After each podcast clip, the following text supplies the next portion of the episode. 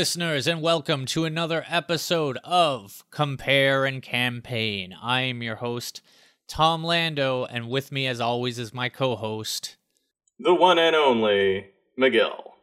McGill. Us two DMs talk about DM in past games, and when we then we talk about the RPGs, what we and then we slide into your DMs. oh man, don't slide into my DMs unless you're playing baseball with my dungeon master. That's uh that was a catchphrase on Comedy Bang Bang, I think it was. Now that I think of it. Anyway, uh man, it is the 4th of May. Oh man. I feel like we did I feel like last year we did an episode on this day and you refuted cuz we specifically talked about how May the 4th I did. was a I dumb did my day rant. yeah, we talked. We specifically talked about how it was a bad day to have the Star Wars Day because there's a better day right nearby. Yeah, That's right. To reiterate, A New Hope was released in May. I think it was May seventeenth. I might be wrong, but it was released later in May. And all I can think is, why not celebrate Star Wars Day when a st- the first Star Wars movie was actually released? Why not? you Or could like do like George Lucas's birthday. you could just do two weeks of Star Wars week. You could do May the fourth all the way to May seventeenth. Um, you know, it's it's almost There- pretty clean there. there's enough uh, movies and similar properties that you could watch one a day for like two weeks. Yeah, that's true. That's watch watch true. all nine main series movies, and then you could watch Solo and Rogue One. That brings us to eleven, and then both the Ewok adventure movies. Now we're up to thirteen, and then Uh, the animated Clone Wars movie. Done. What about the mandolin? The Mandolin. we could well, you could do a whole month. Why not do a whole month? Watch a a Star I mean, Wars thing. You also said night. George Lucas's birthday. When's that? That I don't know offhand. Okay, well, why would you? Um, yeah, so that's interesting. Apparently, we did an episode exactly one year ago to the day, if if I'm correct. Um, who knows what episode that was? I think it was a very early one. I think. Well, anyways, now I'm really getting off topic. Uh, so it's it's May the fourth here. Um, I think that means that Yahoo Answers has just been shut down. Uh it's 2021. I don't know if I said that. Uh it's it's episode Wait, Yahoo Answers shut down. Like, 59.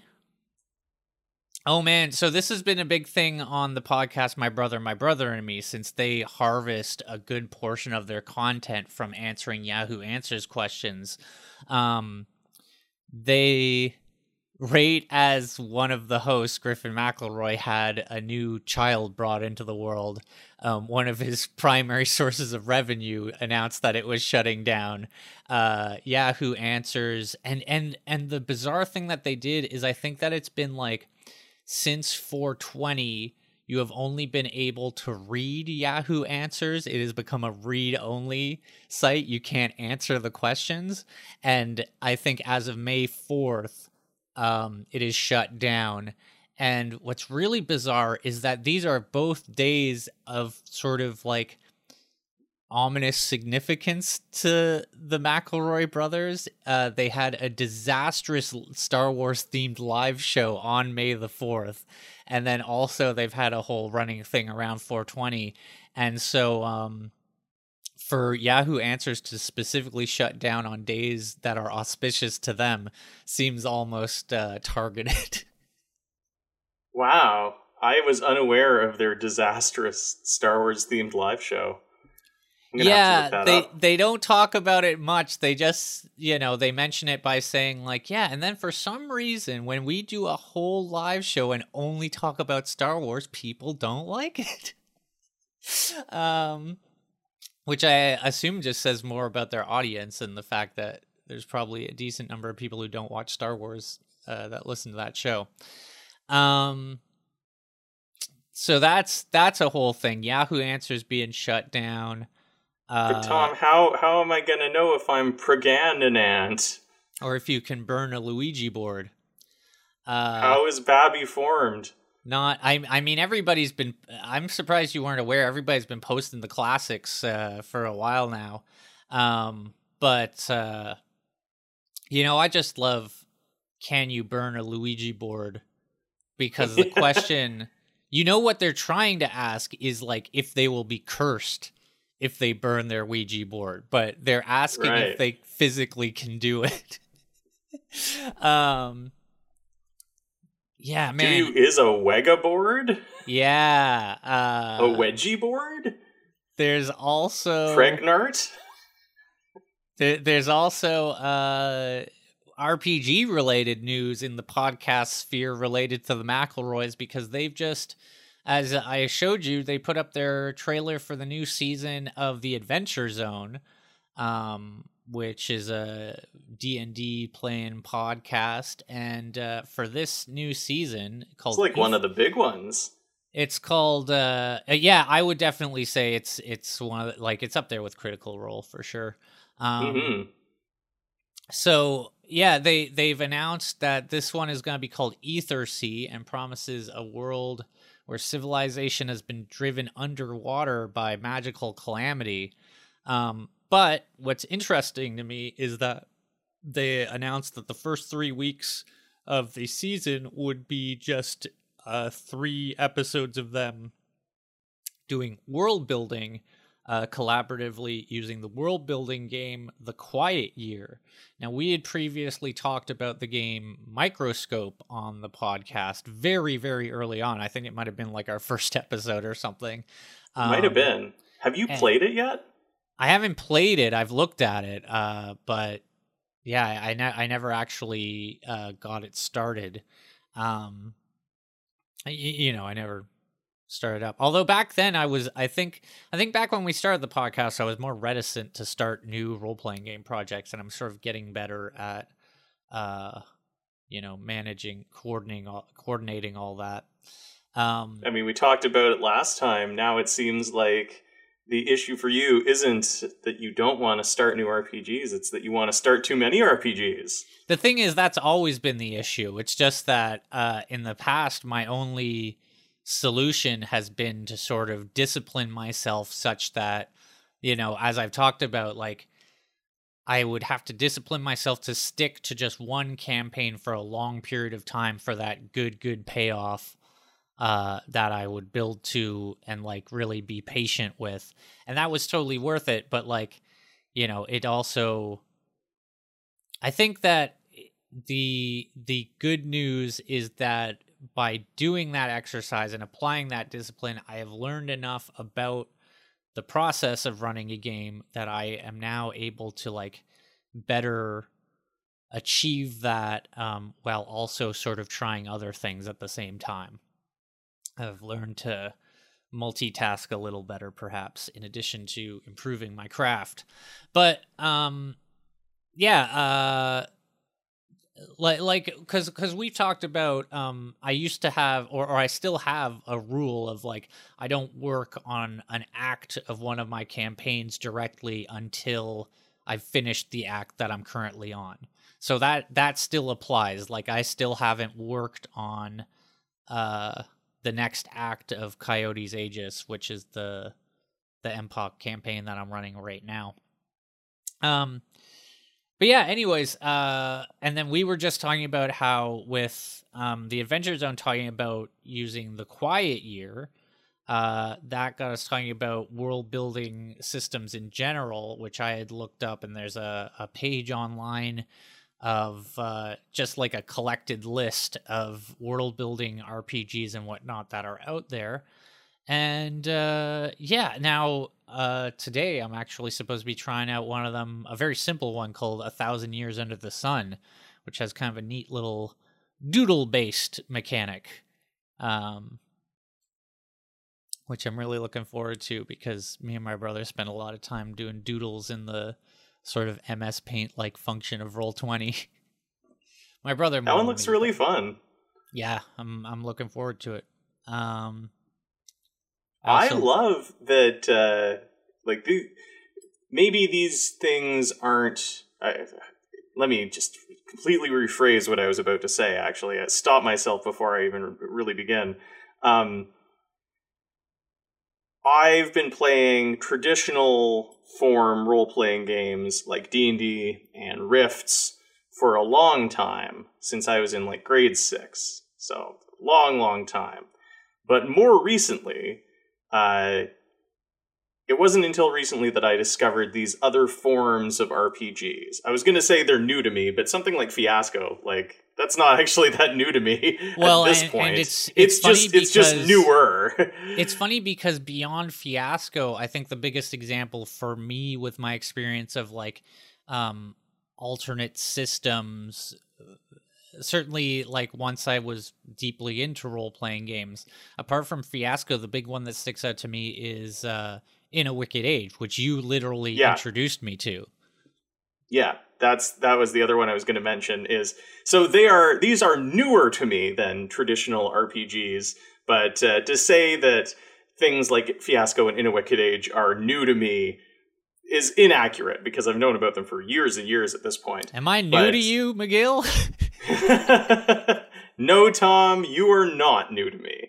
And uh, that's that's the correction I had to make to what I was about to say. But all of that to say, uh, I love that in more recent years, I am discovering these different forms of RPGs where it's not quite the same as the traditional pen and paper. You know, you got your character sheet, and the DM leads you through a story and calls for checks and rolls and things like that. Uh, I like that there are all these different role playing games, the ones that you pick up and play and don't necessarily need a DM, things like Fiasco or In a Wicked Age. And now we're uncovering these RPGs that are based around world building, things like Microscope, The Quiet Year, Under a Thousand Year Sun. That stuff is all really neat to me. It's like it's like I've turned a corner in the RPG library and suddenly come upon this shelf where it's like, you know, miscellaneous is the headline. It's not Yeah. sci-fi or fantasy or anything like that. It's just like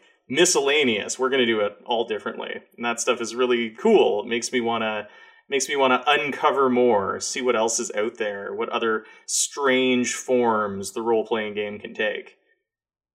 There's um actually on that note, uh, are you familiar with Everyone is John? No, no I'm not.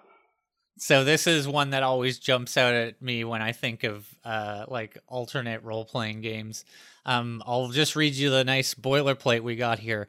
Everyone is John is a fast and fun competitive RPG where each player assumes the identity of a voice inside the head of John, a man with no real identity of his own. John's actions, skills, knowledge, and goals change constantly as the voices in his head vie for control of him by using their own finite willpower. That is fascinating. That reminds me of a Mr. Show sketch. Did you watch Mr. Show? Did you ever yeah, see that? Uh, Sc- Scott Aukerman of Comedy Bang Bang. Uh, he uh, The- he's one of the that was one of his big things. Is where it all began. Yeah. The the sketch I'm thinking of, I'm trying to remember what it's called, but the sketch is that uh, this couple are on a subway and all the other people in the subway car with them are like heckling the dude to react to his wife in different ways. So there's like an old lady who's like, "You shouldn't put up with that. You should hit her." And then the reveal at the end is that all the other people on the subway car are figments of his imagination. And a psychologist comes out and goes like, "It's a well-known psychological fact that everyone has within them an old lady, a nerd," uh, and then lists all the people on the subway car. Yeah. Um. Yeah. Uh. Actually, it's funny. I was going to mention because we've this is we're getting into wild tangents here, but um. That's uh, okay. I don't. so- it, this is th- my my contribution to this episode is going to be pretty short, so it's okay. So uh, we can actually post the link to the stream. We were playing on Sunday. We were playing this mini campaign that I've been running. Uh, again, it went really well. Um, I managed to get the players to all chant, and it was great. Um, anyways, uh, but McGill's character, uh, Nox, the Ursa Nox, a bear-like barbarian who was raised by bears, who's an orc. Um, the way you play him reminds me. I've mentioned this. Is it reminds me of the old Tor Johnson comics, uh, Yeah. which are these old like imaginary black and white comics of the life of the fifties giant actor wrestler Tor Johnson, known from Plan Nine from Outer Space and other Ed Wood films. Um, and and so they all just sort of depict Tor as this gentle giant going through his life. um, but one of them is actually Tor has a nightmare, and it's like a a a being John Malkovich kind of kind of thing where he he looks around and everybody else is Tor and everybody is saying that they are Tor and he's getting uh, increasingly freaked out because he is Tor and there's not more than one Tor. But that one ends with him like he wakes up with a start in bed and he it's the narration says like uh confused and frustrated tor calls his f- friend and screen screen actor associate Bela Lugosi for help. And the last frame is just like Bela Lugosi in pajamas and a nightcap in bed answering the phone with a look of utter confusion on his face saying how many tor? Um Ah, Also- Tor Johnson. i just wanted I- to oh sorry I was gonna say one of my favorite Tor Johnson things is at the end of the Tim Burton film Ed Wood, which is probably my favorite Tim Burton movie. oh yeah There's that sure. great that great caption that says Tor Johnson finally achieved fame as a best-selling Halloween mask. Man, he's great. He was a great comic too. Um, I also wanted to shout out um, while we're talking about weird uh alternate role playing games there is actually a fiasco play set that i wanted to give a shout out to uh called all the damn time are you familiar with this one All the damn time. I don't think so. No. It's really good. Uh, so, Sam Howard is a time traveler in a bad way. An incident with the quantum flux conductor at work has pushed Sam out of time. Now he's slipping through space time, drawn almost magnetically to key moments in his past. He can only vaguely control it, and it seems once he comes into contact with himself in the past, his past selves get unstuck in time too. The trick is that Sam can only time travel to places and times with which he has personal familiarity. His quantum echo, or something, reverberates through space time. If Sam goes somewhere through regular travel in regular time, he can revisit it through time travel. So, Sam of the future has the most freedom to move around and knows everything Sam of the past knows, but is at the mercy of Sam of the past to shape his memories and history. Time travel, it turns out, is a real son of a bitch. So that's a fiasco sounds play great. set where everybody That's, is uh, playing different versions of the same guy throughout time. It's like Fiasco meets uh, Kurt Vonnegut's Slaughterhouse Five. Basically, yeah. Love it. That's a good one. So yeah, all sorts of wacky RPG stuff just uh, from those two examples right there. Um, but yeah, I think uh, unless there's anything else, I think we're about ready to get into the episode. Uh, episode Sure. 59. I got Operation Golden Ivy. Uh, and you have live from Eberron the Epilogue, which I, I thought that was pretty clever. Oh, well, thank you. Uh, do you? Who wants to start? Do we want to start with like an actual description of an adventure, or do you want to hear what I had planned to wrap up the Eberron campaign? Well, so I I admitted to you before the episode that I completely forgot that we were doing the epilogue this episode. So I don't have a lot of ideas. Like I came to the table with all these great ideas for the the Minds of Metal and Wheels one, but this one I haven't thought so much about. Um, so I'd be I'd be happy to start off with my adventure and uh, you know give us a bit more time before we get to that epilogue. Uh, Go for it. Okay, so I had sort of set this up last time. Um, Operation Golden Ivy. It is now known that uh, there is an individual, the individual leading the Nightside Eclipse in Cania, presently is, or or presently in the storyline of Alsaces, is uh, known as the Prairie Hag, and you guessed correctly through a bit of uh bit of a mistake but but you you had made you had connected the dots it was correctly Nervosa. by accident. last campaign the characters encountered Carmen the Immortal in Hell. They chased her out, they captured her, they turned her over to Nervosa the Field Hag for critical information. Later, it was revealed that Nervosa betrayed them and, uh, you know, resurrected Carmen the Immortal to be part of her Hag coven, along with a legendary figure known as Saleath the War Witch. Now, it is revealed that Carmen the Immortal is now Carmen the Prairie Hag, operating on behalf of the Nightside Eclipse as the leader of their infiltrators in Cania.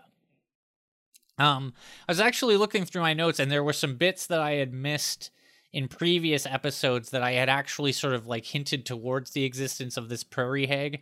Um, specifically, there was that book thief that they encountered the episode before last who I described. He he was sort of like a boss fight that I designed as kind of being like reptile. Um, I brought that up because he had the swarm insect swarm ability and he had acid spit and stuff. Um, but he actually told them like he was the first mer- person to mention the the prairie hag i think actually was he specifically said like when using those abilities like he had learned them from the prairie hag which i'd forgotten um, but the point is that now the players are finally on the trail of the prairie hag they're trying to hunt her down uh, once again uh, mephisto is sending them out into the canian wastes with the aid of an imp uh, guide so he probably told them it's haunted and don't steal, even though probably not relevant this time. Um, they were also given uh, just a free scroll of chromatic orb because why not? Just have a little ball of elemental damage to throw out. Um, and basically, they managed to figure out that Carmen was located. Her hideout was basically in an old insomnia mine that had gone quiet. And so they travel the Canian wastes to go confront uh, Carmen, the prairie hag. Um, and when they get to the mine, what is guarding them outside of the mine but cannabis corpses? They're back. Oh no! Alsaces, the second campaign, they brought back the cannabis corpse, cannabis corpse in hell. Um, there are a bunch of pot shots, which are the sort of ranged attack uh, cannabis corpses that shoot like seeds at people.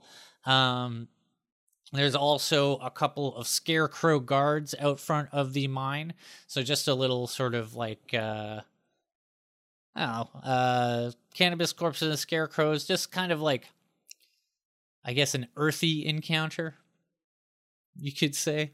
Uh whatever the case, they run into these sort of like these sentries outside the mine, and then it's like, all right, we're gonna go in and see what they're hiding in here.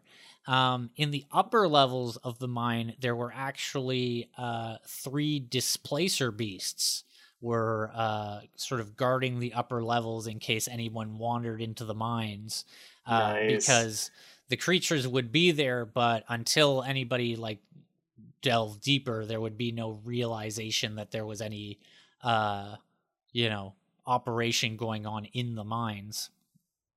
Um, That's so awesome. I'm about to run an adventure uh, with my play group where they encounter some displacer beasts for the first time.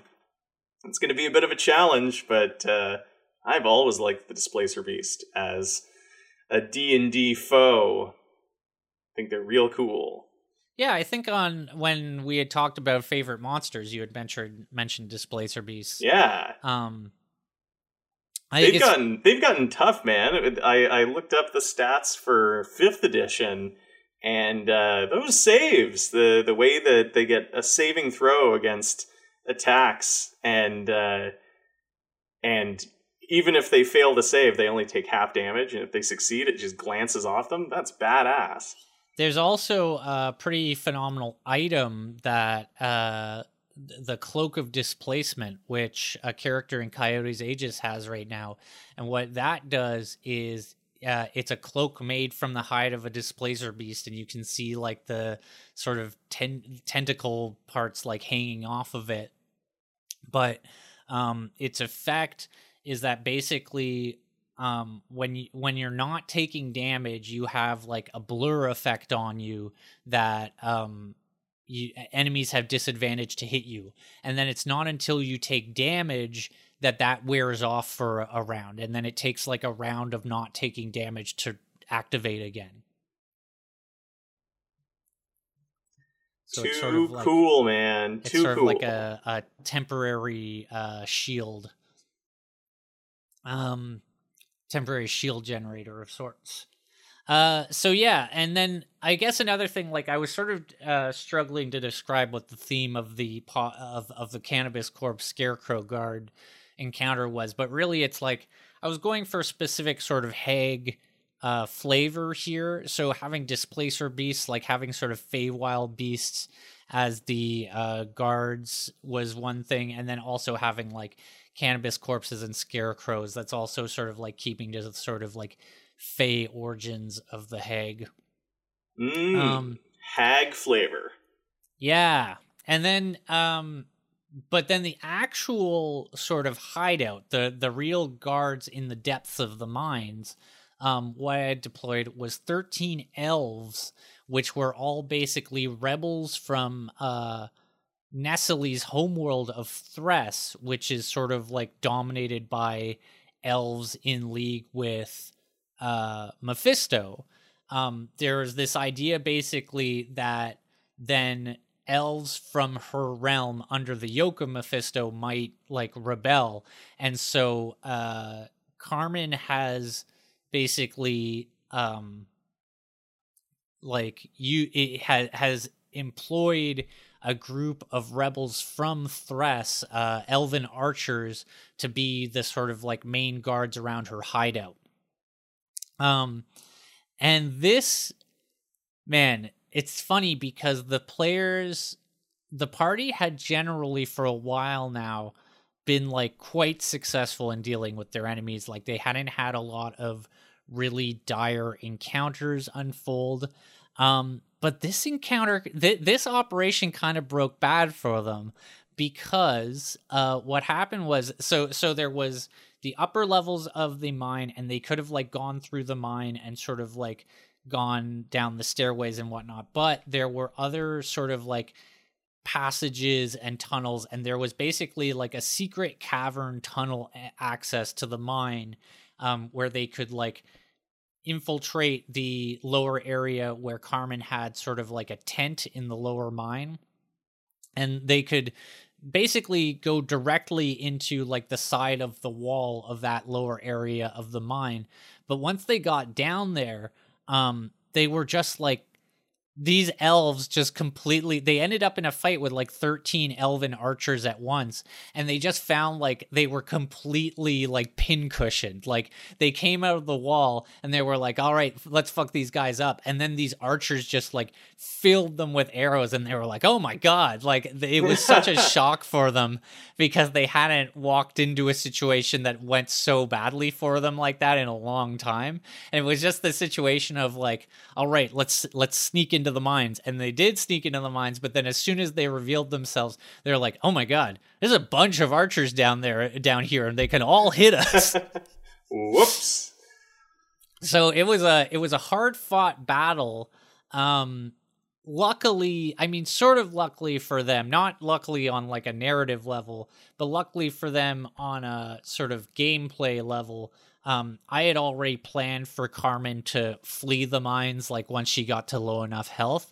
So the fact that like like it wasn't supposed to be the kind of fight where they you know beat like they fought the boss to the death or anything it was a sort of thing where like the elves were the main challenge and then carmen was only going to be a problem as long as they um you know until they chased her off uh, but once she got to low enough health, she sort of hags have an inherent kind of uh, misty escape where they like turn invisible and and get like uh, disappear basically.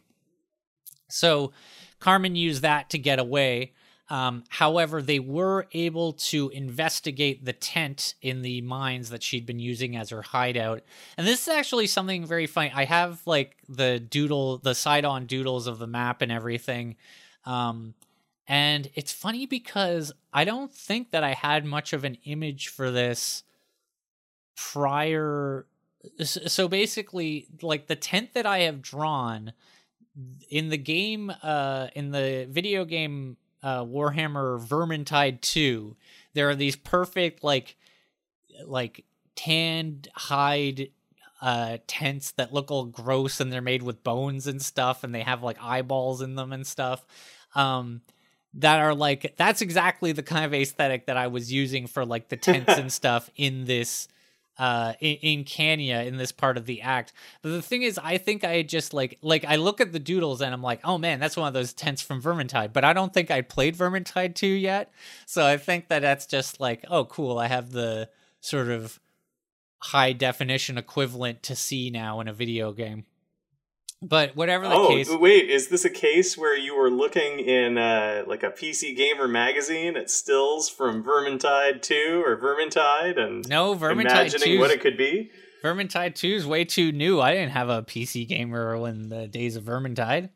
Does PC Gamer magazine even still exist? Have I dated myself? Oh man. Uh, it definitely does. Um, it should be said that uh, like I, I'm always making the mistake because of comparing campaign and Crate and Crowbar, but Crate and Crowbar is like a spin-off from the PC Gamer UK podcast. Um, so so it definitely is still there because they're still doing uh work for that, I think.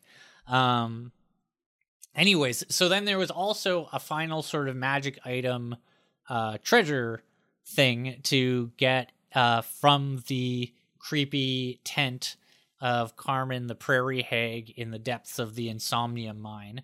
This it was also like looking at the doodle, it's just so solidly like a Vermintide or Vermintide 2 level, like just a mine that like a, an abandoned mine full of monsters and bad guys that has a creepy tent in the bottom. Um but the creepy tent had a magic item, the robe of useful items. Are you familiar with the robe of useful items?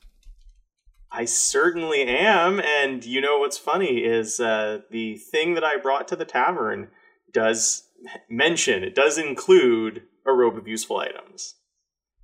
So yeah, um, the actual, um, I think I may have even established. Uh, no, it doesn't look like that's right. Never mind. Uh, I thought for a second that maybe the tent had been like uh, something that she had produced from the robe of useful items. But um, whatever the case, I had like a fully loaded up uh, robe of useful items, so it had all the different patches on it. So, for those who don't know, the robe of useful items is uh, this robe has cloth patches of various shapes and colors covering it. While wearing the robe, you can use an action to detach one of these patches, causing it to become the object or creature it represents. Once the last patch is removed, the, ro- the robe becomes an ordinary garment. The robe has two of each of the following patches dagger, bullseye lantern filled and lit, steel mirror, 10 foot pole, hempen rope 50 feet coiled, and sack. In addition, the robe has 44 other patches. The DM chooses the patches or determines them randomly. Uh, and there's a D100 roll. And the options are a bag of 100 gold, a silver coffer, one foot long, six inches wide and deep, worth 500 gold, an iron door up to 10 feet wide and 10 feet high, barred on one side of your choice, which you can place in an opening you can reach. It conforms to fit the opening, attaching and hinging itself. 10 gems worth 100 gold each, a wooden ladder 24 feet long, a riding horse with saddlebags, a pit, a cube, uh, 10 foot cubed on a side, which you can place on the ground within 10 feet of you, four healing potions, a 12 foot long rowboat, a spell scroll containing one spell of first to third level, two mastiffs, uh, window two feet by four feet up to two feet deep, which you can place on a vertical surface you can reach, or a portable ram. It's like the So- cool version of the Rift's tattooed man. And I'll tell you something uh, funny as well is um, I believe uh, present yeah, yeah. So right now I'm I'm looking at the present Empok Armory and uh, the robe of useful items as appears in this operation is actually in the armory right now. Um, and I can tell you what patches still are on it. Uh, so the robe of useful ar- items is currently in the Pandemonic Goblin Archives armory, and it still has the 10 foot pole, uh, the sack, the ladder, the horse, the door, the window, the pit, the rowboat, the ram, and the lantern. Nice. So still pretty useful. But yeah, that's uh that Carmen got away, but uh they managed to tr- crack down on her hideout and uh, they're hot on the trail. They've got her on the run. And they got a sweet new magic item. Yeah, although who knows how much they used it before they put it in the armory. Doesn't seem like a lot.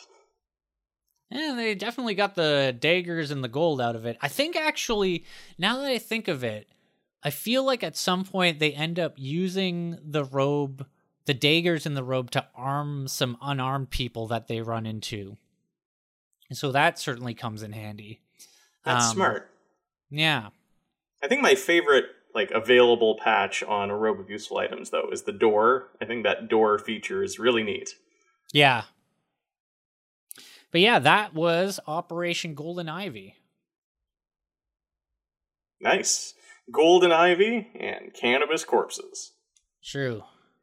And scarecrows. And scarecrows. I guess this, base. eh, you know, this this the scarecrows they're kind of close to golden ivy. They're made of straw. Kinda.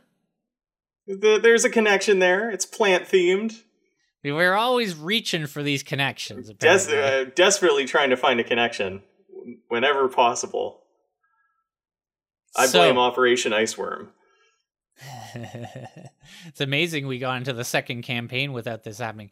Actually, this reminds me, I wanted to mention on the podcast uh, the um, local uh, police in Ottawa. They uh, announced their uh, they there was a news article announced they were restarting Operation Noisemaker, and I was like, ha, ha, Operation. I like that. Yeah, the the OPP tend to have operation names like that. I can't remember.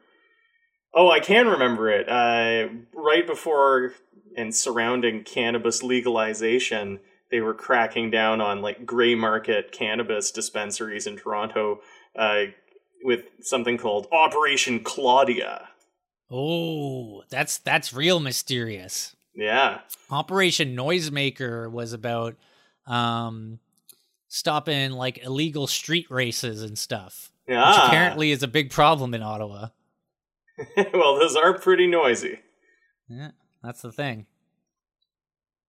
Except Operation Noisemaker should be like Operation Noise Disruptor, Operation oh. Silencer. I was just go. about to say Operation Silencer, Yeah. but then they'd know. Then the street racers would be like, "It's Operation Silencer. We gotta watch out. Operation Noisemaker. Sweet. Let's get yeah, in on let's it. go. Let's go party." I love the I like the idea of the police having to crack down on street racers feels like such a cyberpunk thing. it really does. Bunch I of guess troll are- motorcycle gangs.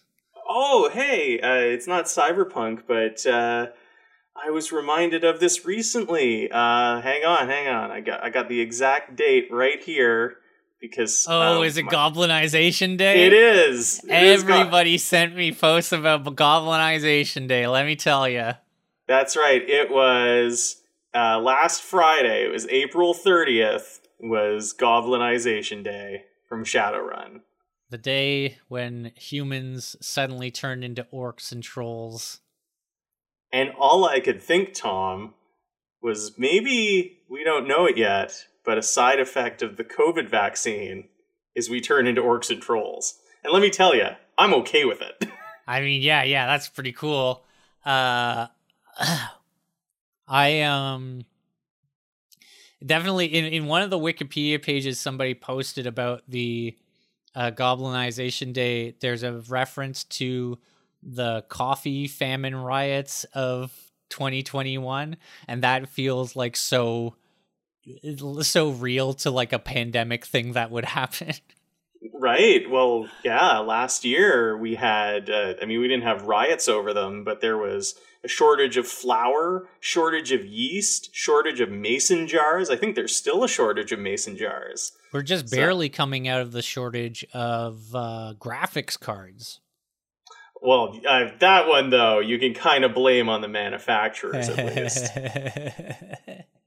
but uh, yeah, and and maybe you can also blame it a bit on uh, cryptocurrency. Well, I don't know. It's, it's you know it's funny. I saw um coffee famine though. That would be I might I saw, riot over a coffee famine. I saw a Wikipedia. I was looking at a Wikipedia article about um plastic, about the development of plastics and stuff. And there was somebody had like included an edit about how like uh plastic usage had been devastated by or like the plastic industry had been devastated by the pandemic and I and it said like blah blah blah this had happened this had happened and I'm like I don't think that this is because of the pandemic. I think it's because we're all kind of realizing that plastic is a bit of a problem. Yeah, I, like, I've seen so like many news articles a... where it's like you know babies born with plastic in their blood already. It's may, maybe maybe it's not the pandemic guys. It's just like the edit has specifically said like basically the plastic industry has been totally disrupted by the pandemic and i'm like i think actually people are moving away from plastic for other reasons. No tom it's it's the millennials fault. Millennials are killing the plastic industry. We're too busy eating ass to read papers and buy magazines on plastic. I like that you went with ass instead of avocado toast, but sure. That's the new thing. Millennials eat ass. Have you not heard this? I mean, wait, okay, literally, not figuratively. Literally, yeah.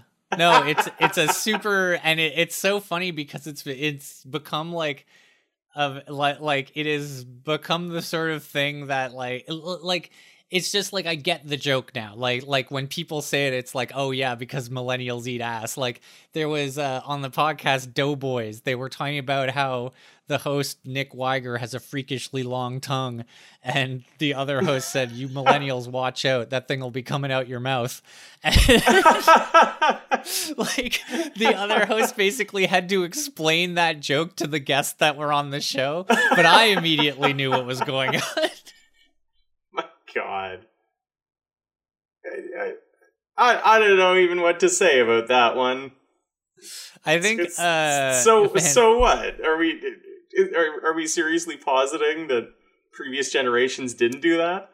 Well, this is the thing. Uh, I was literally just about to mention that it came up in the the Shadowrun podcast, Neo Scum, where I think it was like it might have been the GM. It was it was someone was ha, like announced to the group that they had to inform their parents that millennials eat ass, and then uh, one of the players was like, "Hey man, they probably like the greatest generation was probably right there with us. We probably just just seen a downturn since the trenches."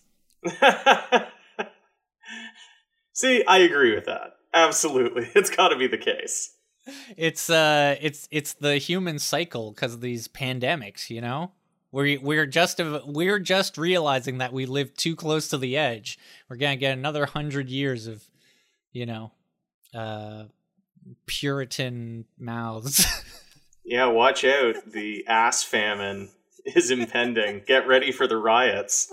This is this is too blue for comparing campaign but we'll keep is it, it?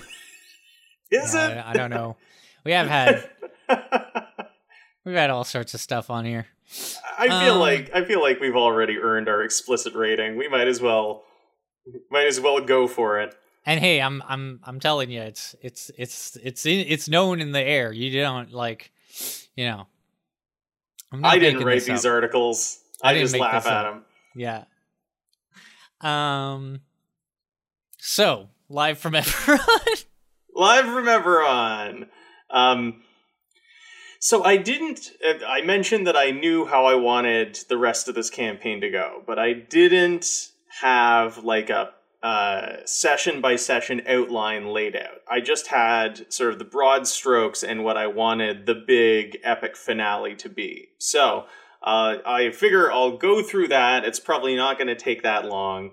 And then uh, I can talk a little bit about the next campaign that I'm going to be discussing because uh, I've got I've got one in the pipeline here, and uh, and then we can go to the tavern, and I, I got a couple of things for the tavern as well.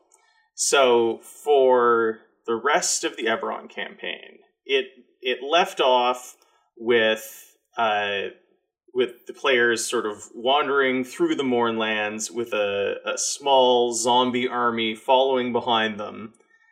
And first thing was I was planning on running at least like three more adventures in the Mournlands. I probably, had I had the time, I probably would have done way more because I just thought that the Mournland stuff was so much fun. I mean, even you had a, a big reaction to it, uh, talking about just like you know, it's it was a, a real change of pace. Uh, there was a, a real strange kind of uh, kind of vibe to it. it. Could get psychedelic and throw in all sorts of wacky magic things. So so and, planning and on. how how soon is the Black Pits Metal Festival? Uh, I think in game it was about a week. So basically, my plan was to run, uh, basically to have each adventure be one day leading up to the festival. Right. So I'd It's just probably do about like six more adventures and then the festival. It's just funny because like I have such a strong urge with my take on it to just be like, yeah, and then they get lost in the Mournlands and they stay there. There's like a time jump, and they've been there for like ten years. They've been living in the Mournlands with like an empire of zombies, and uh, they just come out like extra metal. They basically come out like Ghost. They've been living in that ghost world for so long. Everything's just like Scooby Doo music and and monsters. That'd be great. Uh, and yeah, you know, I hadn't thought of it at the time, but it would have been really fun to do just like a whole mess of, you know, another dozen sessions just in the Mournlands, but time works really weird there so that when they come out the other side, they're still fine. Ooh, yeah, they're still on, thing. yeah. Yeah, That- it's like you the- can do a I time jump gonna- where The where, way I was thinking of doing it was you jump forward and they get to the Black Pits Metal Festival and it's like the The 10th like- anniversary. Yeah, like ten years past basically. Yeah, you could do it that way, or you could do it the other way, where 10 years pass for them, but then outside the Mournland, only like three days have passed. Yeah. J- It, it all fits. The Mournland itself is basically Eberron's Bermuda Triangle. I would also say that like I think inevitably the Black Pits Metal Festival showdown for me would come down to them bringing this like ghost band out of the Mournlands and basically being ghost and blowing everyone's minds. But then, by the way, Ghost. For those who don't know the band Ghost, they won some Grammys. Sometimes they're called Ghost BC. You gotta look them up; they're the best. Um, anyways, uh, so they come out Wait, and they're Ghost. now I'm now I'm trying to think which Ghost are you talking about? Because there's more than one band called Ghost. You're well, the one that's about Ghost BC, the one that's like Scooby Doo metal, the one that's like Scooby Doo chase music, but then metal. uh, the, the guy who's got the painted face. Yeah, yeah, yeah, Papa Emeritus Yeah. and all that. Yeah, yeah. Not, not the electro guy. Um, well, you know that's just it, right? There are all these ghosts. well, go- electro guy doesn't sound like Scooby Doo. Um, no, he doesn't. But it's yeah. You you know what I'm saying. I know what you're saying. Um, but I did want to also say so that showdown it would be like Ghost versus the like rap metal new metal band that House of Pain has put up against them. Ah, and that would be uh, great. That, would be the showdown. Well, you've you've gotten part of what my Ancient mysticism Was. versus technology. You've actually gotten part of what my plan was because I was going to do some more Mournland adventures, and then I was going to do some more Mask of Destiny adventures. And the Mask of Destiny adventures were going to see the the reappearance of the cult, the House of Pain. All of it leading up to the Black Pits Metal Festival, which I was probably going to run across multiple sessions. and I I I only have sort of the ideas that I put on paper here, uh, rather than like the logistics of how it was going to happen. But my hope was to treat the the metal festival, the Battle of the Bands, like the musical version of the Battle of Helm's Deep, where it starts getting crazy out of control, and so everybody involved has to keep like upping the ante, bringing in more people. Uh, the the sixfold survivors or the masquerade, whatever they settle on when they register, uh, they'd have a bunch of zombies with them as uh, like maybe backup dancers doing sort of a thriller thing or just basic percussion like all clapping together. Uh, they'd call in the ice barbarians from a few en- adventures back where they met them at the, the funeral of their king. They'd call in their favor and have the ice barbarians do like ritual chants. And the the sort of joke with the house of pain that i was gonna have happen is during the players performing, the House of Pain would show up, and the only way that they could get on stage past past security is to register themselves as a competing act, and so it would become like a almost like a stage show, like you'd see at a Gwar concert, where the heroes are playing their music and their rivals are playing their music, and then eventually it, it devolves into full on combat in the center of the stage.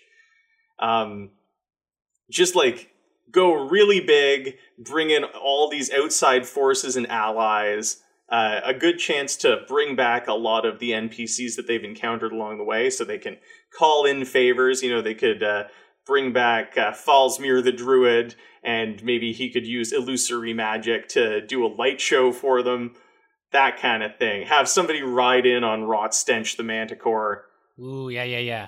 Um, is Lastra the leader of the House of Pain? Yeah. See, okay, because I feel like I would have a reveal that she had like a higher boss. Because what I would do, I have this idea for like the twist thing in the final battle is basically the House of Pain. They have all this like like Eberron like lightning rail style technology. And basically they come and they bring so many amplifiers that they're just drowning out everything else. And it's like how do we fucking beat these guys? But the way to do it is they have to get Lastra to turn on her superiors in the House of Pain ah. so that she ah. can put bugs in all the amplifiers and short them out. That's good. I like that. And then she grabs the mic and starts doing some killer vocals. Yeah, I'm down with that. Uh, I think Lastra is cool enough that she should turn to the good side in the end. That would be. It would certainly be on theme uh, now that the the good guys also have a bunch of rotting corpses as their uh, as their backup uh, backup performers might as well throw in Lastra. Maybe she can wrangle them on top of that. So, as should be clear by now, a big point of inspiration. Can you you must be able to guess like what video game inspired a lot of these ideas? Was it Brutal Legend? It was totally. It was the legend that is brutal, Tom. Um, I love Brutal Legend. Yeah, I because I didn't play Brutal Legend when it first came out. I re- I have such vivid memories of the lead up to the release of Brutal Legend, not just because I was anticipating it, but because you were anticipating it. It was and an we... intense time because, like, the day it came out, there was also the band uh, Three Inches of Blood was playing live in Ottawa, which is like an '80s throwback metal band. Um, from Canada that really kicks ass. So uh, they have a song called "Destroy the Orcs." Nice. The chorus goes, "Kill the orcs, slay the orcs, destroy the orcs." That sounds appropriate for a title like "Destroy the Orcs." Anyways, yeah. So I was I was having a pretty intense time. You and I were in uh, film school together And, And uh, one guy who was a one guy who was in that film school class, not the one that's probably listening to this episode, but another guy in that film school class is one of the players in my Cyberpunk game. and uh, the guy listening to this was in the Verdant Apocalypse campaign. It's our buddy Grant. Yeah. And you know what else is really funny? You know who else was in a different film class of mine at Carleton? But the guy I mistook for playing Grant's character, Phelan. Ah. It all goes back to the Carleton Film Studies program. Um, but uh, all that to say, I vividly remember the lead up to the release of Brutal Legend, not just because I was anticipating it, but specifically because I feel like it was, it must have been the whole month leading up to it. But every time you and I had our like 8:30 a.m. I think it was Film 2000. I think it was the Film Yep. 2000 Yep. main course. Uh, you would come in and you'd sit with with me and Grant, and you would say something along the lines of, "Guys, only one week until the legend. That is brutal." It's funny because I've got so many memories of me saying all sorts of stuff when I come into that class. Like the time I came in and said, uh, 10 gold doubloons to whoever finds the man who shot Tom Lando. Uh, Yep. Just sort of announced it to the entire class. Um, I Uh, remember. I think Grant might still have the recording of you coming in and saying, "Will you help me murder and dispose of the body of an OC Transpo bus driver?" Yeah, and then Grant says, was- "I am recording this." There was that. I remember that. I don't mean to alarm you, but I am recording this.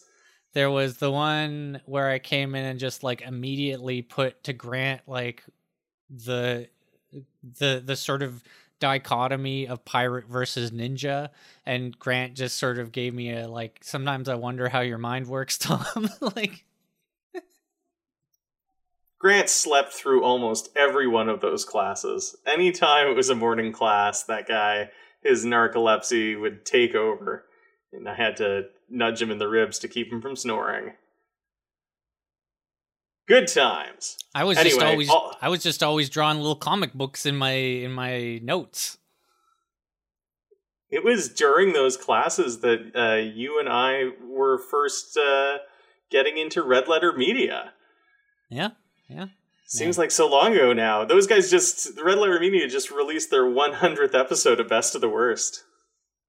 Good And, grief. uh, yeah, man. School time, school days.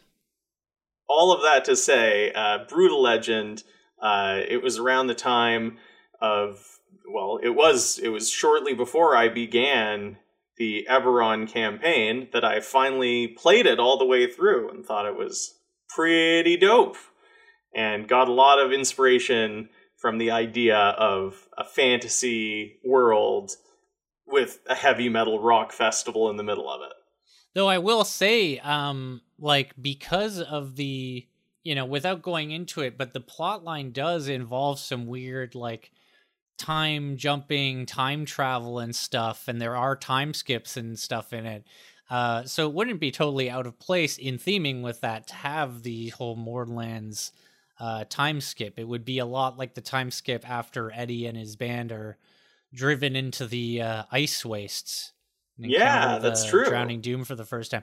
I I will say also I had a weird experience with that game where like I played it when I started playing it when it first came out. I like kept playing it so continuously without stopping or taking breaks or anything that by the time I hit that time skip, my vision was starting to blur and I was having like a weird sort of like pseudo conscious experience of like the time jump happened and I was like, whoa, what?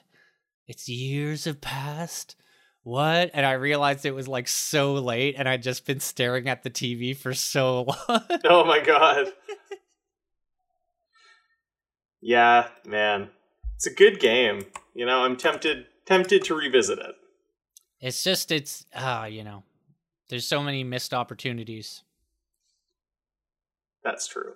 I've I've talked about it on the podcast before. Is like there's a there's a place in the overworld map that's like a a creepy old cathedral that's all overgrown, and if you go close to it, um, swarms of rats come out and bite you.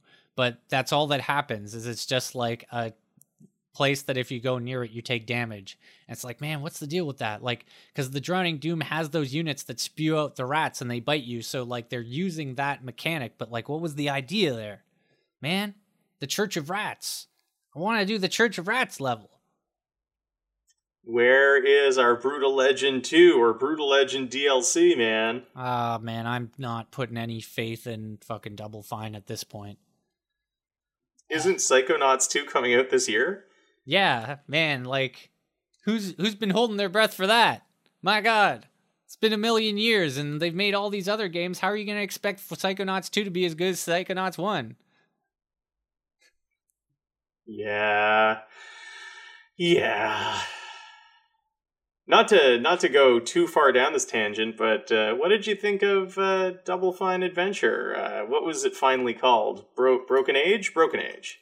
Man, so like the first half was like exactly what I wanted and I was so blown away.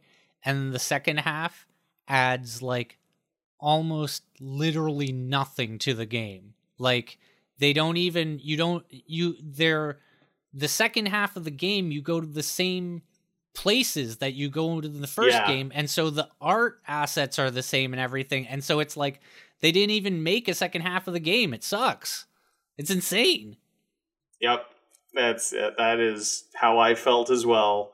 Is There's also first half was just so great, and then they do these.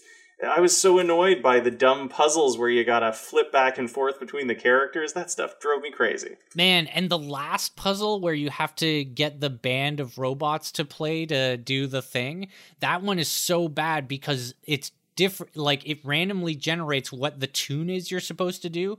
And to, the only way you can know the tune is by hearing the robots in their initial sequence. So as soon as you start doing the puzzle if you have not kept track of what the solution is you're just randomly doing it. So i spent like hours on that final puzzle it was. I, I, I, remember me and my sister were going insane. We were like enjoying it, and then we were like, "Okay, well, let's get this over with." And then it just would not end. It was madness. Yeah, that's the thing is they they did deliver on their promise where they're like, "We're gonna make uh, an art like a point and click adventure game in the old school style." Yeah, but they also brought back that annoying old school thing where there's like a very specific thing that you have to do, and if you don't do it you're just stuck forever. And like the storyline does like nothing. Uh I yeah, I, it really bothered me. Anyway, uh so the Eberron campaign was going to go on for about 6 more sessions and it was going to ha- end with a big multi-session battle of the bands the Black Pits Metal Festival calling in reinforcements from all over and uh, bringing back a bunch of NPCs. The House of Pain was going to come back. The Masks of Destiny, like the powers, the Masks of Destiny, I was going to have that factor in, where like the Mask of Charms, Nikto could put it on and charm the whole audience or charm the judges, um, and hopefully the players would win the day. They'd win the the metal festival, the grand prize, and the big conclusion was going to just be them being like the celebrated band of Eberron, touring around, now world famous. The Sixfold Masquerade Survivors, Bigby's interposing band, whatever name they finally oh, decided on. I know how they get Lastra to turn on the House of Pain. They free her from the Enforcer Elite prison. Oh yeah, oh yeah. That's that's the other thing. She is, owes uh, them one. That's that's good, and uh, that was the other thing. Is the uh, in addition to the House of Pain, the Enforcer Elite were going to show up, and they were just going to be like the narcs. They were going to try and shut down the metal festival. And my note on that was, you know, it's it's sort of like up to the players how to deal with that kind of thing. But if all else failed, I was just going to have the audience like turn on the narcs and be like, "No, we want more, we want more," and because they were so outnumbered, they'd get just overrun by uh, by people protesting them trying to shut it down. Is that the epilogue? That is the epilogue. Do you want to hear uh, a little bit about what the next uh, the next campaign I'm going to talk about? Is it the verse? It's not the verse. It could be the verse. If you do, you think I should do the verse next? No, no, it's just uh, you've mentioned the verse, and so I keep expecting the verse, but then uh, you were like, no, let's not do the verse. And now you're saying, let's not do the verse again? I'm fine with that. Well, uh, the reason I didn't do the verse and did Eberron instead was because we had just completed Minds of Metal and Wheels, and the verse has a similar setup where it's a group of heroes with their spaceship. Right, we just done Uh, a ton of sci fi. We talked about this. Exactly, yeah. So, so I, I'm gonna keep the verse on the back burner. Uh, it's a, it's a good long one, so it'll be good to bust out. Uh, the verse, according to my notes, is 22 sessions, so that's a nice long campaign. But I'm actually gonna do uh, the most recent campaign that I finished, and uh, it's it is it's 24 sessions. This one. It's another fantasy D and D one, and I was still running it at the st- when we started this this podcast. it is Greyhawk? game? Greyhawk. Yeah. Yeah. And uh, I will say up front, so I'm going to do the Greyhawk game, but I will say up front that this one, uh, it is a complete campaign, but the intention is at some point to do a sequel to it. So you will see the sequel being set up as we reach its conclusion. But that won't be for a while because it's uh, it's two dozen adventures long. So we'll And, do uh, uh, moving you- moving from one D and D classic setting of Eberron to another D and D classic setting of Greyhawk. And so have you um have have you uh started the sequel? I haven't started uh, running it, and I have like an outline for it, but it's gonna. This one's gonna sort of depend on uh, on you know when people are available, who's available, because since the conclusion of this one, uh, one uh, I'll actually I might as well just tell you the people who played. So the players in this one were my wife Caitlin, uh, Steve, who has played in just about all the campaigns that I've talked about. He played Nikto uh, in and uh, he, yeah, he played Nikto in Eberron. Uh, so uh, there's Caitlin, there's Steve, and then there are my friends uh, Cater and Cecily, who are a married couple, uh, who I met while I was working at a toy store, and they also play in the verse. But uh, since the end of part one of Greyhawk, Steve has had a second kid, and Cater and Cecily had a kid, and the pandemic happened. So everybody's gotten like pretty bu- pretty busy with other commitments. So I don't really know yet uh, when the sequel to this one will happen. Right. That's that like considering how recently it finished, I was very curious if you'd actually started the sequel or not. No, it's kind of kind of bubbling on the back burner, and we'll we'll have to see uh, when people's schedules kind of settle down again. And uh, while we're on the topic, I'll, I might as well also uh, mention the. I'll just tell you the characters that we're dealing with, since I told you the players. Um, so, uh, Cater is playing a drow elf paladin named Maeve, whose personality is very much based on Daria from from the cartoon Daria. Okay. So, so really like deadpan, almost like Aubrey Plaza style, like okay, kind of you know sardonic. Um, I have mentioned Cecily's character before. Uh, Cecily is playing a Kender uh, whose full name is Pistachio, but who calls herself Stash. And the gimmick with Stash, is, she's a druid, and uh, the gimmick with her is that she has a squirrel familiar, but due to a magic accident, sometimes their minds switch bodies, which leads to a lot of hilarity. Uh, Cater. Uh, Steve is playing a dwarf ranger named Eric. Um, not a lot to, like he it, his his whole thing is he just wants to be a hero of legend. He idolizes you know the heroes of legend and he wants to be one of them. And he fights with a pair of like small hand warhammers. And sorry, what race and class is that? Uh, he is a dwarf ranger. Right, got it. S- So there's a, a drow paladin, uh, Kender druid, a dwarf ranger, and then Caitlin played a human barbarian, this giant woman uh, whose name is Hulka Mania. Hulkamania. Ah, and running her entire up in here. her entire MO is that she just loves to party. She's always looking for a party. And uh, I will say that spoilers for part two of this campaign, I, I had not yet incorporated it, but uh, I want an eventual rival of Hulkamania's to be another barbarian named Randy the Savage. Of course. oh, Hulka! Oh, you done me wrong, sister! Yeah. Stop and do a slim Jim. the cream always rises to the top. Oh my So uh, yeah, starting next uh, starting next episode, I'll be talking about this one. It's just called Greyhawk. For some reason, these D and D ones they didn't give fancy names. I just called them Eberron and Greyhawk. Uh, okay.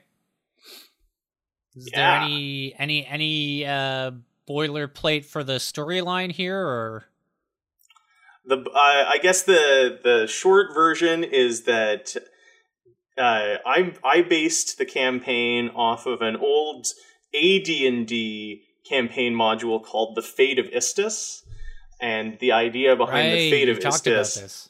Yeah, the Fate of Istus is actually a really neat module because it was designed to help uh, players transition their first edition characters to advanced Dungeons and Dragons. And so uh, Maeve was was a paladin of Istus.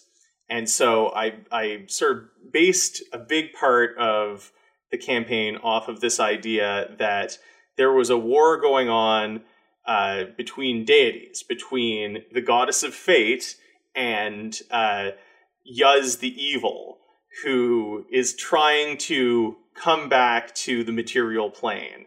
And the goddess of fate was trying to line up events so that she could stop Iuz's return, but in a way that, of course, as fate would suggest, makes like doesn't make it apparent like she is behind it. It more seems like strange, you know, strange things fall into place to prevent Iuz's return.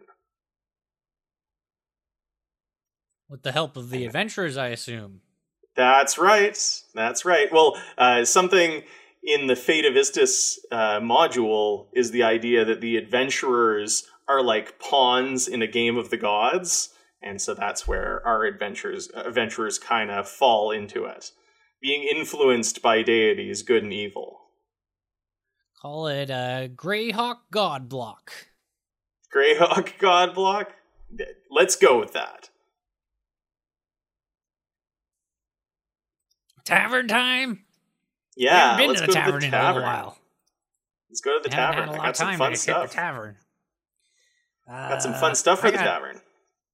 I got something that reminds me, because because you were doing the thing about how to run a barony, and it got me thinking about a similar system that existed in Vampire before for Vampire Havens, which is a place that your vampire hangs out. You want me to start? Yeah. All right. A haven is a place where a vampire sleeps, protected from the sun during the deadly daylight hours. Legends tell of vampires in dark, twisted citadels on high mountain peaks, complete with labyrinthine catacombs, but the reality is far less grandiose.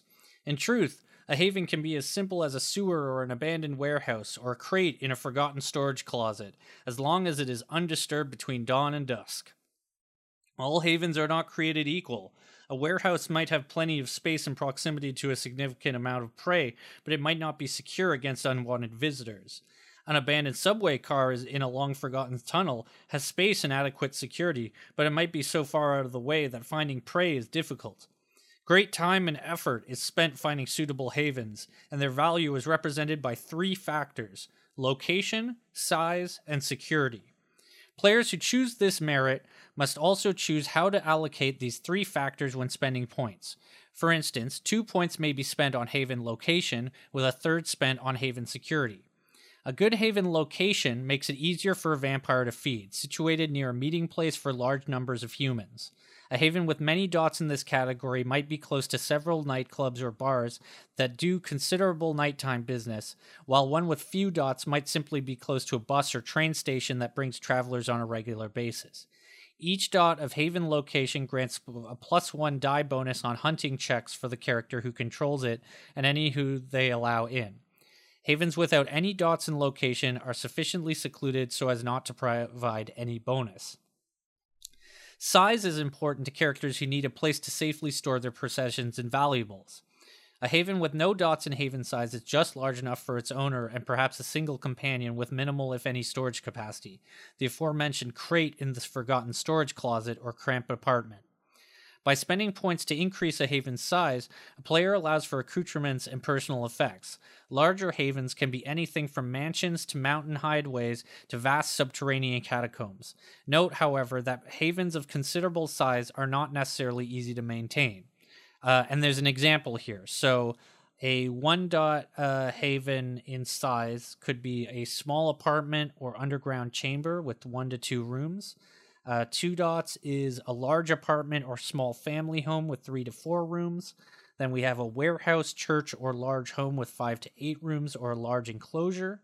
Um, or uh, four dots is an abandoned mansion or network of subway tunnels, equivalent of nine to 15 rooms or chambers. And at the highest level, we have a sprawling estate or vast network of tunnels, countless rooms or chambers. Of course, Haven location and haven size do not prevent ra- rival vampires from attempting to find and steal choice uh, havens, nor do they prevent intrusion by mortals, such as police, criminal organizations, or social workers. It's a weird note at the end. Social workers. Yeah. I guess they gotta check in on the vampires. Um, Players of characters who wish to ensure privacy and safety must choose to spend points on Haven security, thus making it difficult for others to gain entrance. Havens with no dots in Haven security can be found by those intent enough to look, and offer little protection once they have been breached. Each dot of Haven security subtracts one die from efforts to intrude into the Haven by anyone a character doesn't specifically allow in. This increased difficulty may be because the entrance is so difficult to locate, i.e., behind a bookcase or under a carpet, or simply difficult to penetrate, i.e., behind a vault door. Also, each dot of Haven security offers a plus one bonus on initiative for those inside against anyone attempting to gain entrance, such as good uh, created by things such as good sight lines or video surveillance. Um, pl- characters whose players spend no points at all on Haven might have their own small, humble havens, or perhaps they share the haven of a sire or prince. In any event, they simply do not gain the mechanical benefits of those who have spent merit points improving the quality of their homes. Um, each aspect of the Haven merit has a limit of five. In other words, Haven location, Haven size, and Haven security may not rise above five, to a maximum of 15 points spent on the merit.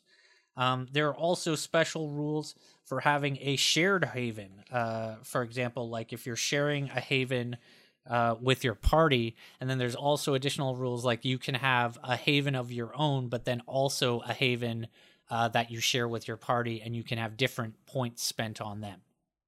Neat. So that is uh, the system for how vampires uh, figure out where they live in Vampire. I like that. I like that they're. I mean, I think I said this about uh, running a barony as well, but I really like these rule sets that are basically. It's like in a video game where you get to upgrade your base, right? There, there, Yeah. there are different ways where you can upgrade your your the place where you spend your downtime between missions. There is a an interesting note here. Shared havens dots can be lost. Uh, members of the party or associates might be abused or mistreated, ending relationships. Group members might perform actions that cast themselves and the group in a bad light. Money might be spent or lost. If any group member does something to diminish the haven, its dots decrease for all group members. That's the weakness of sharing dots in this merit. The chain is only as strong as its weakest link. The storyteller dictates when a character's actions or events in a story compromise shared haven dots. That's actually something that uh, I probably would have run into in the vampire game I played that was set in Las Vegas. Um, Hmm. because there was a situation where like I had my haven, but then there was also a place that we would hang out, but we were always causing so much trouble that people were always trying to hunt us down. Seems inevitable that somebody would have burned our haven down. Yeah, you need you need your backup haven. My one of so I've talked about this before, but my character in that game was basically like a vampire who had like overpowering vampire anxiety. Like he was he was very much a face. Um, he had good resources. He had been like a an opiate addicted writer in life. He was basically William S. Burroughs, but what if he didn't die? He became a vampire and was living in uh, a retirement community in Las Vegas. And um, then one of the things one one of his things that was a problem for him although like so i had i had put points it talks about putting points in different merits and how haven is a merit. And i had put points in the resources merit so that he basically just had like a big stash of money from when he was alive. And one recurring thing like i've talked about how we got into the situation where the gargoyle attacked us and the one guy fought the gargoyle while i just took pictures with my cell phone the whole time like terrified uh, hiding in a ditch. Um, similarly oftentimes uh, so basically my guy was useless in combat. Like as soon as there was a real threat in combat my guy would enter his fear frenzy as i had spoken about before and uh, then he would become like he'd just have an anxiety attack and wouldn't be able to fight. And uh, so uh, right. So um, then there would often be situations where we just sort of like we would get away from an encounter or situation that was so jarring or shocking. Like you know like after um after my guy gets back home back to his haven after the gargoyle attack for example he's just like kind of like numbed and shocked. And so what i constantly had him doing was basically he would fill a bathtub and then just lie in the bath with all his clothes on um just like because he's a vampire he doesn't need to breathe he just do a little relaxing uh bath time. But um the recurring element was that if he did that and he wasn't like properly lucid enough he would come out of the bath and realize that his cell phone had been in his pocket Oh no! and he'd always have to buy a new phone Ugh, not again.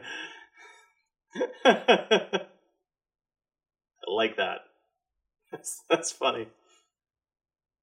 It's funny too because like he he caused all the problems for the group, I feel. Like he his his partner was like a badass samurai girl and she had like um you know, she had stuff going on, like she had enemies and whatnot.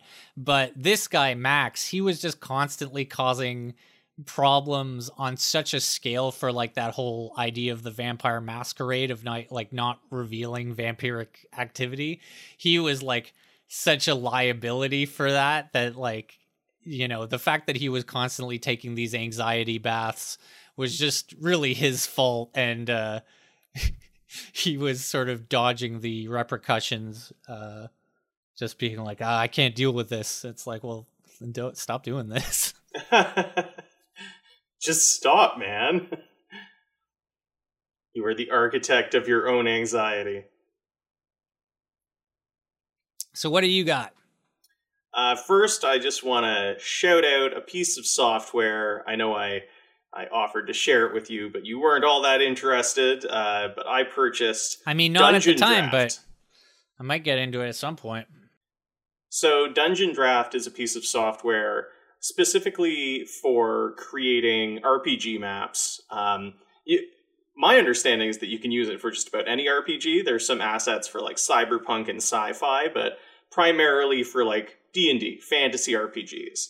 And it's really easy to use. Uh, I'm super impressed with just how well it's put together and how intuitive it is to start making stuff what inspired me to get it, I'd heard some of my friends have recommended it to me before, but uh, it wasn't until I decided that I wanted to run a Dungeon Magazine adventure called Asflag's Unintentional Emporium for uh, the gaming group uh, who I'm running D and D games for, and uh, Asflag's unintentional emporium is this like wizard tower adventure where they they have to they go into a wizard tower that has seemingly been abandoned by its wizard and find that all of the magical creatures and uh, like his zombie servants and you know his animated garden tools and everything.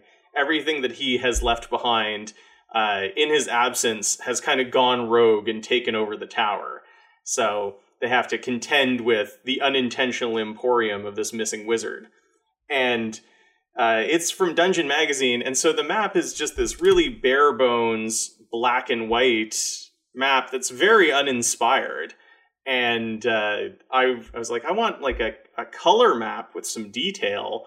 So I got Dungeon Draft and remade the map, and it looks great now. I'm really happy with it. So big, should uh, uh, include that in the uh, show notes. I will. I definitely will. So, like, big ups to uh, Dungeon Draft. I'm really impressed with it so far, and I'm totally going to be making uh, all sorts of new maps using it. It's really easy and really fun to use. It has like features so that you know you can have multi-level maps. So, like the Wizard Tower, there's just a function where you can click up or down on the levels and like move between the different level maps that you create. Really neat. And uh, I'm I'm using the map for Roll Twenty, so I just have outputted it as a JPEG. But uh, there is a way to do it. I don't know uh, how it's integrated, but when you look at the map in Dungeon Draft, like the water on the lakes, for example, ripples. There's like some degree of animation that goes into it. So The, the the thing that I'm most interested in with um roll 20 is sizing that map to the grid uh so that the 5 foot squares work out the same way, you know? Yeah, well, it's uh, the original map that I based it on. It's uh, ten foot squares, so that's Okay. how I that's how I sized it in Roll Twenty. It worked pretty well. I'm really happy. I haven't run the adventure yet, but uh, I'm really happy with how it it all came together and how it seems to work on Roll Twenty. Cuz that's the issue that I've had before with like uh Donjon for example. Uh Donjon has a um random dungeon generator that's very robust, but the issue is that um it creates a very small grid map for you and I don't know really like when I bring that image over to roll 20 I don't really know the math on how to make that grid suddenly fit to the size of the roll 20 grid. Well, another upshot uh, with Dungeon Draft is that you can just turn off the grid entirely if you want. So you could just you could exclusively use the roll twenty grid. Um, so yeah, Dungeon Draft, big recommendation, really cool. Check it out for all your map making needs. It definitely made this the next adventure I'm running. The map is look gonna look so much cooler. I can't wait to have my players run their tokens through this gauntlet of weird magical beasties. And speaking of those players, the main thing that I wanted to bring to the tavern is a module that uh, that I ran for them not that long ago. It's a it's a pretty short one. I got it off of DriveThruRPG, and it's a short adventure called Bad Apples by Dan Coleman. And I can tell you right now, this one is going directly into my stable of like go to adventures. File this alongside the Spottle Parlor and the Elf in the House. And uh, the plot is really simple. There's a harvest festival coming up, but the uh, the druid who brews the cider for the festival, nobody's seen him in weeks, and the cider is like it's it's one of the the key pieces of the festival is tapping the cider kegs and then everybody in the town drinks some of the cider. And this this druid uh his name is newton tell he's the one who's been providing cider to this festival for years and years. And so his absence is uh, very concerning indeed. And the players are hired or instructed to go and go to Newton Tell's orchard and cider mill to procure the cider for the festival. And in the uh, in the game that I'm running, the uh, the players this takes place in that barony that they are now in charge of. So they're just in charge of the festival. So they just got to go and get the cider for the festival, man. Uh, you don't have a choice. The festival's happening, and it's their responsibility. What I love about this adventure, though, is that it is it reminds me of like an episode of Ghostbusters. this has some real Ghostbusters vibes to it.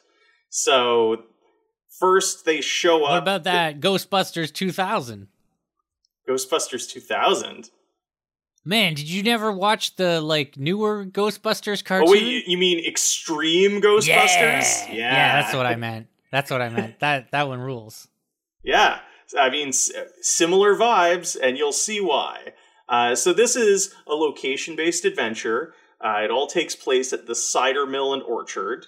Uh, there are five buildings that make up the cider mill, and then there are fields surrounding them uh, filled with apple trees.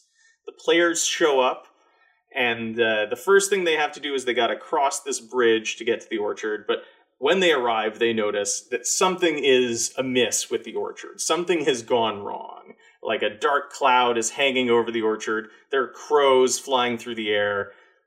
The vibe is all, the atmosphere is all wrong. Uh, and as they're going across the bridge, uh, depending on how their perception checks go, they might notice that underneath the bridge are a few bodies of dead bandits floating down there. And something has happened to them. They were killed by some strange means because they have weird claw marks and tiny bite marks all over their bodies.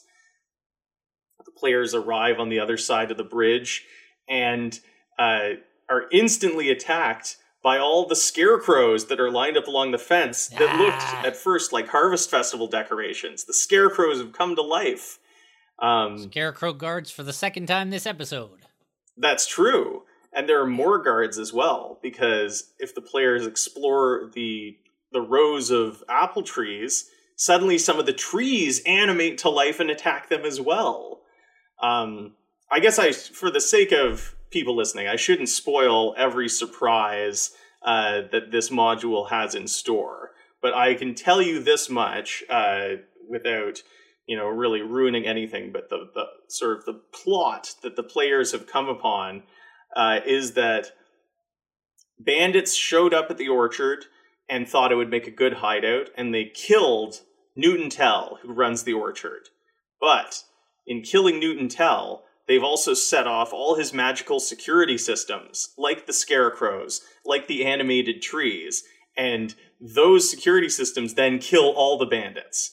So the players arrive basically at the scene of a massacre. Newton Tell is dead, but all of the assailants are also dead uh, as a result of this. And in exploring the orchard, they encounter more and more of these things. Um, one really fun feature this this is the part that reminded me the most of ghostbusters there's a new monster called an apple blight and the idea is that ah. after newton tell died his vengeful spirit created these monsters called apple blights. They look like normal apples except suddenly if you pick them up they have a weird demonic mouth with a long snaky tongue and they can bounce after you and bite you. And that to me like that felt like a ghostbusters monster right there.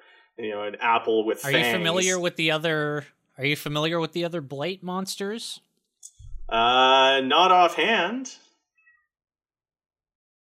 so actually, the cannabis corpses that I use are like the lower level ones are based on blights, which uh, it sounds like this apple blight is a version of.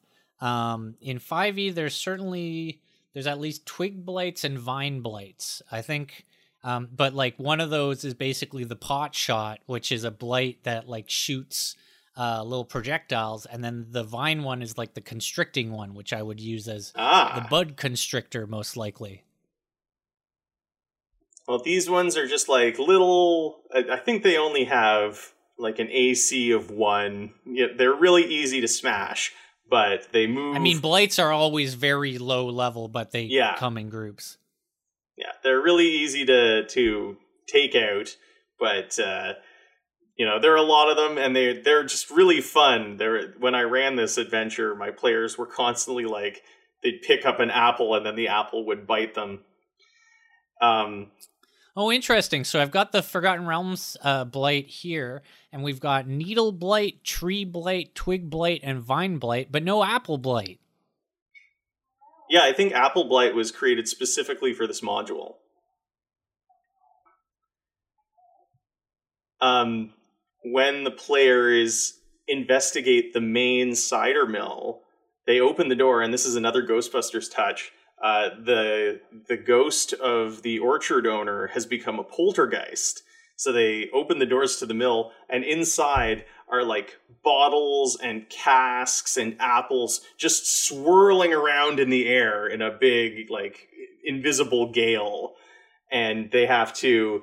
Uh, they have to contend with this. They can easily diffuse the situation by just announcing their intent, where they're like, "We've come to get cider for the festival," and the ghost will be like, "Oh, well, okay, you guys are pretty good." Let me tell you, my players did not do that. they they wound up in a big fight with uh, with a poltergeist. Another cool detail that I love is there's one of the outbuildings of the cider mill is the apple store uh, where all the apples are kept for pressing. And in the Apple Store is also uh, a cask that seems to be like being eaten away by the liquid inside of it. And uh, the liquid looks like cider, but if the top is removed, it's an ochre jelly. And uh, one oh. of the oh. one of the reveals of this module is, that the players can uncover going over the late orchard owner's note notebooks and things is that he was also experimenting with alchemy and imbuing his ciders with different magical properties. So the uh, the ochre jelly is like a failed alchemical experiment of his, and uh, yeah, the, my players were pretty funny about it. They inadvertently unleashed the ochre jelly, and then they just they were so like upset by this that they set the building on fire and just like shut the door and walk away. uh, and it it wasn't the the Apple Store building isn't connected to any of the other buildings uh, in the orchard, so they just like safely burned it away from everything else. They were like, "Let's get out of here." Um, but the final portion of uh, the adventure is the discovery that only three casks of cider have been made, and it's up to them, it's up to the players to create the rest of the cider. And so they have to do that by collecting apples from the orchard and potentially running into you know more more monsters along the way, um, and then operating the cider press in the main mill. And in doing so, maybe they have to contend with the poltergeist again, and sort of it all wraps up with this puzzle of them having to make uh, a total number come back with a total number of 10 casks of cider. This is like it's in really... uh, my this is like my module sugar thane sanctum where they got to go around the candy labs to make a chocolate key to open up the vault. Yeah a similar structure to that. Um, but i i thought this was really satisfying. It's a really fun little adventure uh, all location based by dan coleman on DriveThruRPG. and uh, it was kind of perfect because I was like, oh, I need a, a good adventure for a party of third level characters. And sure enough, this is a fifth edition adventure, short for a party of third level characters. Big recommendation. Yeah, uh, I've been uh, definitely, uh, I've sort of got my own little stash of uh, go to 5e adventures at this point because I've got that great carnival one. Um, mm-hmm I've got the one we're doing now. That's basically how I've built this uh, mini campaign that we're doing. Anyway, this has been episode 59? 59. Uh, May 4th, 2021. If you want to get in touch with us, you can hit us up on Facebook. Follow us on Facebook. I post uh, links to the episodes as they come up. That is a Compare and Campaign on Facebook. If you want to see our show notes, products, pictures, videos, blah, blah, blah, we got them at comparingcampaign.wordpress.com. Um, that's about it for me. Uh, you got anything else, McGill? Get that ding! Not me. Don't steal. Oh, it's haunted. Take care, everybody.